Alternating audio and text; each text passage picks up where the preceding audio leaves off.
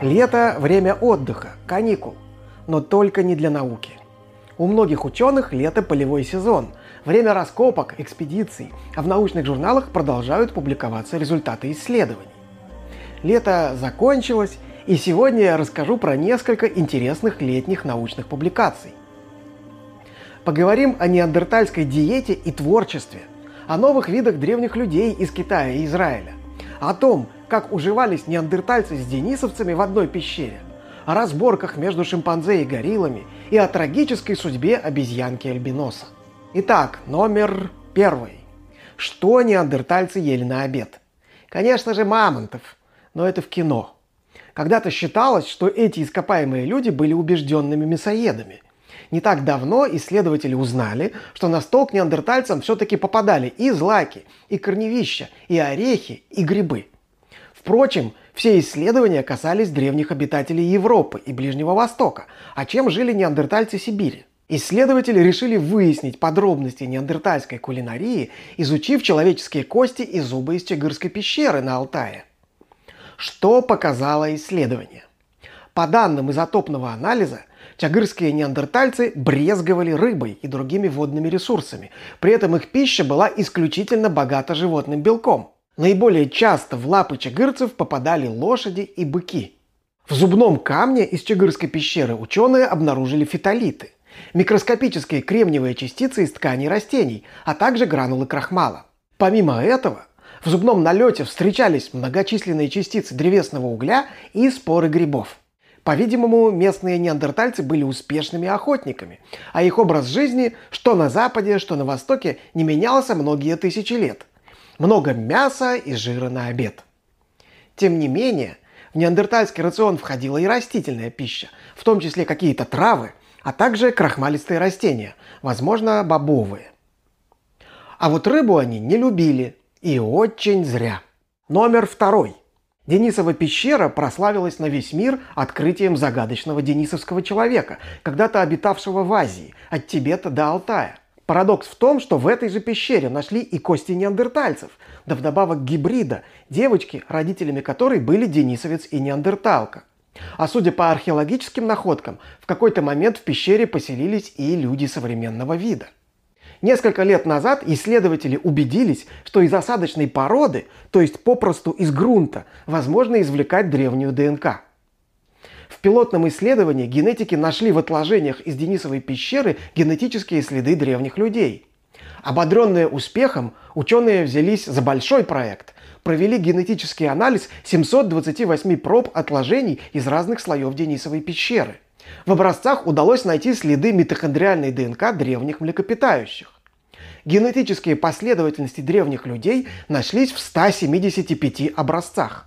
Древнейшая денизовская ДНК найдена в образце возрастом около 250 тысяч лет. Пока что это самая древняя дата появления людей в пещере. Вплоть до 170 тысяч лет назад в слоях пещеры встречается только денисовская ДНК. По-видимому, неандертальцы пришли в эти края потом. В слоях от 160 до 60 тысяч лет найдены генетические следы и неандертальцев, и денисовцев, причем в шести образцах присутствовала ДНК обоих видов. А кто создал изделия верхнего палеолита, найденные в пещере, в том числе костяные орудия и украшения? Интригующий вопрос, были это денисовцы или сапиенсы? Увы, пока что непонятно, так как в слоях начала верхнего палеолита исследователи нашли ДНК и денисовцев, и неандертальцев, и сапиенсов.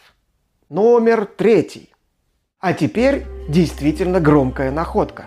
Homo longi – Новый вид, описанный китайскими антропологами по очень старому во всех смыслах черепу. Находка была сделана почти 100 лет назад в окрестностях Харбина, но только в 2018 году попала в руки ученых. Это череп идеальной сохранности, правда с единственным сохранившимся зубом. Датировка черепа довольно туманна, от 138 до 309 тысяч лет. Примерно в это время по Европе бродил гейдельбергский человек. Соответственно, выглядит и череп – с низким лбом, мощным надбровьем, широким тяжелым лицом, огромным носовым отверстием. Мозг очень большой, 1420 кубических сантиметров. Единственный зуб, второй коренной, чрезвычайно велик. А третьи коренные либо были очень маленькие, либо их не было вовсе. Между прочим, отсутствие третьих коренных особенность китайских архаичных людей, в том числе единственной денисовской челюсти из Тибета. На схемах китайских антропологов человек из Харбина изображен крайним среди всех древних хомо, вплотную к сапиенсам. А вот Станислав Дробышевский полагает, что китайские товарищи с описанием нового вида поспешили, и перед нами образцовый череп денисовца. При ближайшем рассмотрении появляются некоторые вопросики и некоторые э, мысли. Э, как я уже сказал, вообще-то в Китае это череп далеко не первый, и их энное количество из таких более-менее целых, это, например, черепная крышка из мапы – это череп из Дали, это череп из Чинюшаня. Ну и есть всякие другие, э, там Сунзияо какие-нибудь и прочие, э, ну такие более раздолбанные. То есть, короче, этих черепов хватает. Э, и все эти черепа э, географические, э, да и, в общем-то, хронологические, находятся в промежутке между Алтаем и Индонезией. И, казалось бы, в чем суть? А суть в том, что на Алтае с недавних пор известны денисовцы. И более того, в Байшие на Тибете тоже челюсть денисовца нашлась. А в Индонезии, судя по генетике современных людей, происходила метисация денисовцев сапиенсами. Опять же, вот только что в 2021 году была статья про генетику аэта. А аэта – это пигмеи на Филиппинах – Э, которые, оказывается, имеют огромнейшую эту денисовскую примесь, больше, чем у австралийских аборигенов даже. Ну и получается, что денисовцы ископаемые найдены на Алтае и в Тибете, примесь э, в Индонезии, ну, стало быть, в промежутке они тоже должны быть. А в промежутке вот все эти китайские черепатые есть. У всех вот этих вот черепов э, из Китая э, отсутствует или очень слабо развит третий маляр, называемый зуб мудрости. И у этого свеженайденного черепа из Харбина – Э, третьей маляры, там в статье как-то довольно невнятно это, честно говоря, написано, по картиночке тоже как-то не, не вполне можно разобрать, но, судя по всему, он какой-то там этот третий маляр есть, но крайне недоразвитый. И та же самая история с многими, многими другими черепами, ну, от которых там вообще челюсти и зубы, в принципе, есть. И по другим параметрам. Этот череп новонайденный из Харбина похож на, скажем, череп из Дали, ну, который тоже самый целый, у них одинаковая форма надбровия, такая характерно утолщенная в медиальной части, так близко к серединке, да, там э, тоже не маленькая, но все-таки утончающаяся по бокам.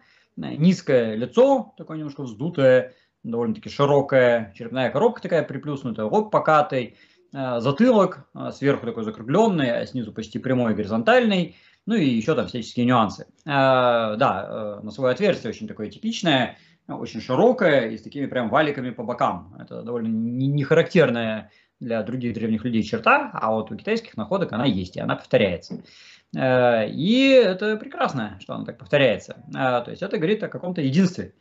Но э, поскольку в Динсовой пещере найдены только зубы и фаланга пальца, в Байшие там кусок нижней челюсти и то не целый, то, в принципе, сравнить это все довольно проблематично. Э, ну, как бы в одном месте череп, да, в другом там какой-нибудь зуб, э, ну, как это сравнивать. Э, но, как я уже сказал, географическая хронологическая логика показывает, что вот эти черепа, в том числе свеженайденные, ну, свежеописанные, вернее, из Харбина, это и есть те самые денисовцы. Номер четвертый. Израильские антропологи тоже не лыком шиты – в Science вышла их статья про новую находку. Правда, они предпочли новый вид человека пока что не объявлять и осторожно называют свое открытие среднеплейстоценовым хомо. Нешер Рамла – это карстовый провал на склоне Иудейских гор. При раскопках в нем археологи обнаружили человеческие кости, часть черепа и почти целую нижнюю челюсть. Череп и челюсть, вероятно, принадлежали одному индивиду. Возраст находок около 125 тысяч лет. В это время на территории Леванта обитал кто-то похожий на сапиенцев или неандертальцев. Однако, судя по всему, человек из Нешер-Рамла отличался удивительной архаичностью. Он походил то ли на гейдельбергского человека, то ли даже на Homo erectus, хотя в строении нижней челюсти есть и неандертальские черты. По мнению авторов исследования, на Ближнем Востоке когда-то существовала некая популяция своеобразных архаических людей – Возможно, эта группа внесла свой вклад в происхождение классических европейских неандертальцев. Правда, 125 тысяч лет назад поздновато. В это время неандертальцы уже прочно обосновались в Европе. Поэтому авторы исследования находчиво называют человека из Нешер-Рамла поздним, пережиточным представителем этой группы. Израиль и вообще весь этот Левант, Ближний Восток – это такое замечательное место э, стыка между африканской э, фауной, в том числе и людьми, и евразийской. Ну, соответственно, в Африке появлялись сапиенсы потихонечку, в Европе появлялись неандертальцы, а на Ближнем Востоке они пересекались и приходили то одни, то другие, всячески там взаимодействовали. Вопрос возникает, кто это вообще такие, вот эти товарищи из Нешарама. Ну, к сожалению, фрагменты там не то, что прям очень целые были, э, то есть это не то, что прям красивый череп там в полный рост, вот, но все-таки челюсть есть, зубы есть, э, какие-то там запчасти имеются, Э, и по всему вырисовывается, что эти люди ближе все-таки к сапиенсам. Неша Рамра – это такие как бы еще прото-сапиенсы. То есть, конечно, напрямую сапиенсами их назвать проблематично. В определенный момент, а, между прочим, это момент похолодания 70 тысяч лет назад, э, такое хорошее похолодание, неандертальцы, теснимые ледниками севера, сдвинулись на юг и вытеснили потомков вот этих вот нешарамлинцев – то есть сапиенсов, по сути, уже ну, почти сапиенсов, совсем обратно в Африку. А потом, примерно 50 тысяч лет назад, сапиенсы собрались силами и вернулись обратно, э, чему свидетельством черепная крышка и прочие запчасти из пещеры Монот в том же самом Израиле э, с древностью 55 тысяч лет назад. И вот они пришли обратно и снова вытеснили неандертальцев. И получается, Э, такая борьба э, севера и юга, э, замороженных неандертальцев, может быть, даже отмороженных, и очень бодреньких южных таких горячих сапиенсов. И вот они туда-сюда ходили, а по пути смешивались. И теперь, как мы знаем, у всех современных вне африканцев примерно 2% неандертальской примеси. Номер пятый. А теперь о неандертальском творчестве. Пещера единорога Айнхорн-Холле – находится в Саксонии на 51-й широте. Это самый север неандертальского ареала. Название дано неспроста. В средневековье искатели сокровищ посещали пещеру в поисках древних костей, которые считали останками единорога. А уже в конце 20 века в пещере были найдены орудия неандертальцев. В 2014 году во время очередных раскопок археологи обнаружили в Айнхорн-Холле косточку длиной 6 сантиметров, фалангу гигантского оленя. На ее поверхности вырезан узор – 10 царапинок. Часть из них образует нечто вроде серии шевронов, пересекающихся прямых линий. Следы чересчур глубокие и образуют слишком сложную композицию, чтобы быть результатом случайности. Сама кость едва ли использовалась в каких-то практических целях. Она слишком маленькая, поверхность у нее неровная. Чтобы вырезать на ней рисунок, нужно было очень постараться. И по мнению археологов, неспроста использована кость такого впечатляющего и редкого животного, как гигантский олень.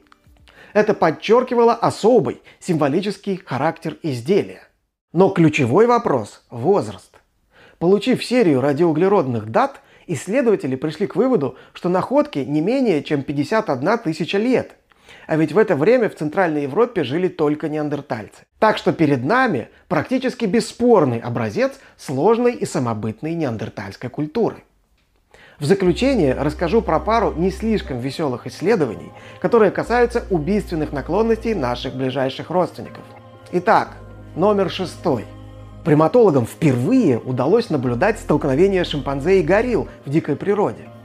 Произошло это в национальном парке Лаанга в Габоне, где бок о бок живут и шимпанзе, и равнинные гориллы. Раньше двум видам человекообразных как-то удавалось уживаться более-менее мирно и даже кормиться рядышком. И вот в 2019 году ученые зафиксировали две кровавые стычки. В обоих столкновениях агрессия исходила от шимпанзе, которые хотя и уступали гориллам в силе и размерах, но численно превосходили их и использовали преимущество групповой атаки. Увы, Оба раза жертвами нападения стали детеныши, которых шимпанзе отбирали у горилл. Во втором случае убитого гореленка шимпанзе частично съели. Оба конфликта очень похожи на столкновения, происходящие между конкурирующими группами шимпанзе. Возможно, на горилл шимпанзе смотрели под таким же углом, как на конкурентов за территорию и пищу. Шимпанзе, горилла, какая разница, если это чужак, который может отобрать у тебя фрукты? Напади первым, Застань противника врасплох. Как это по-нашему? И еще один удивительный и трагический случай. Номер седьмой.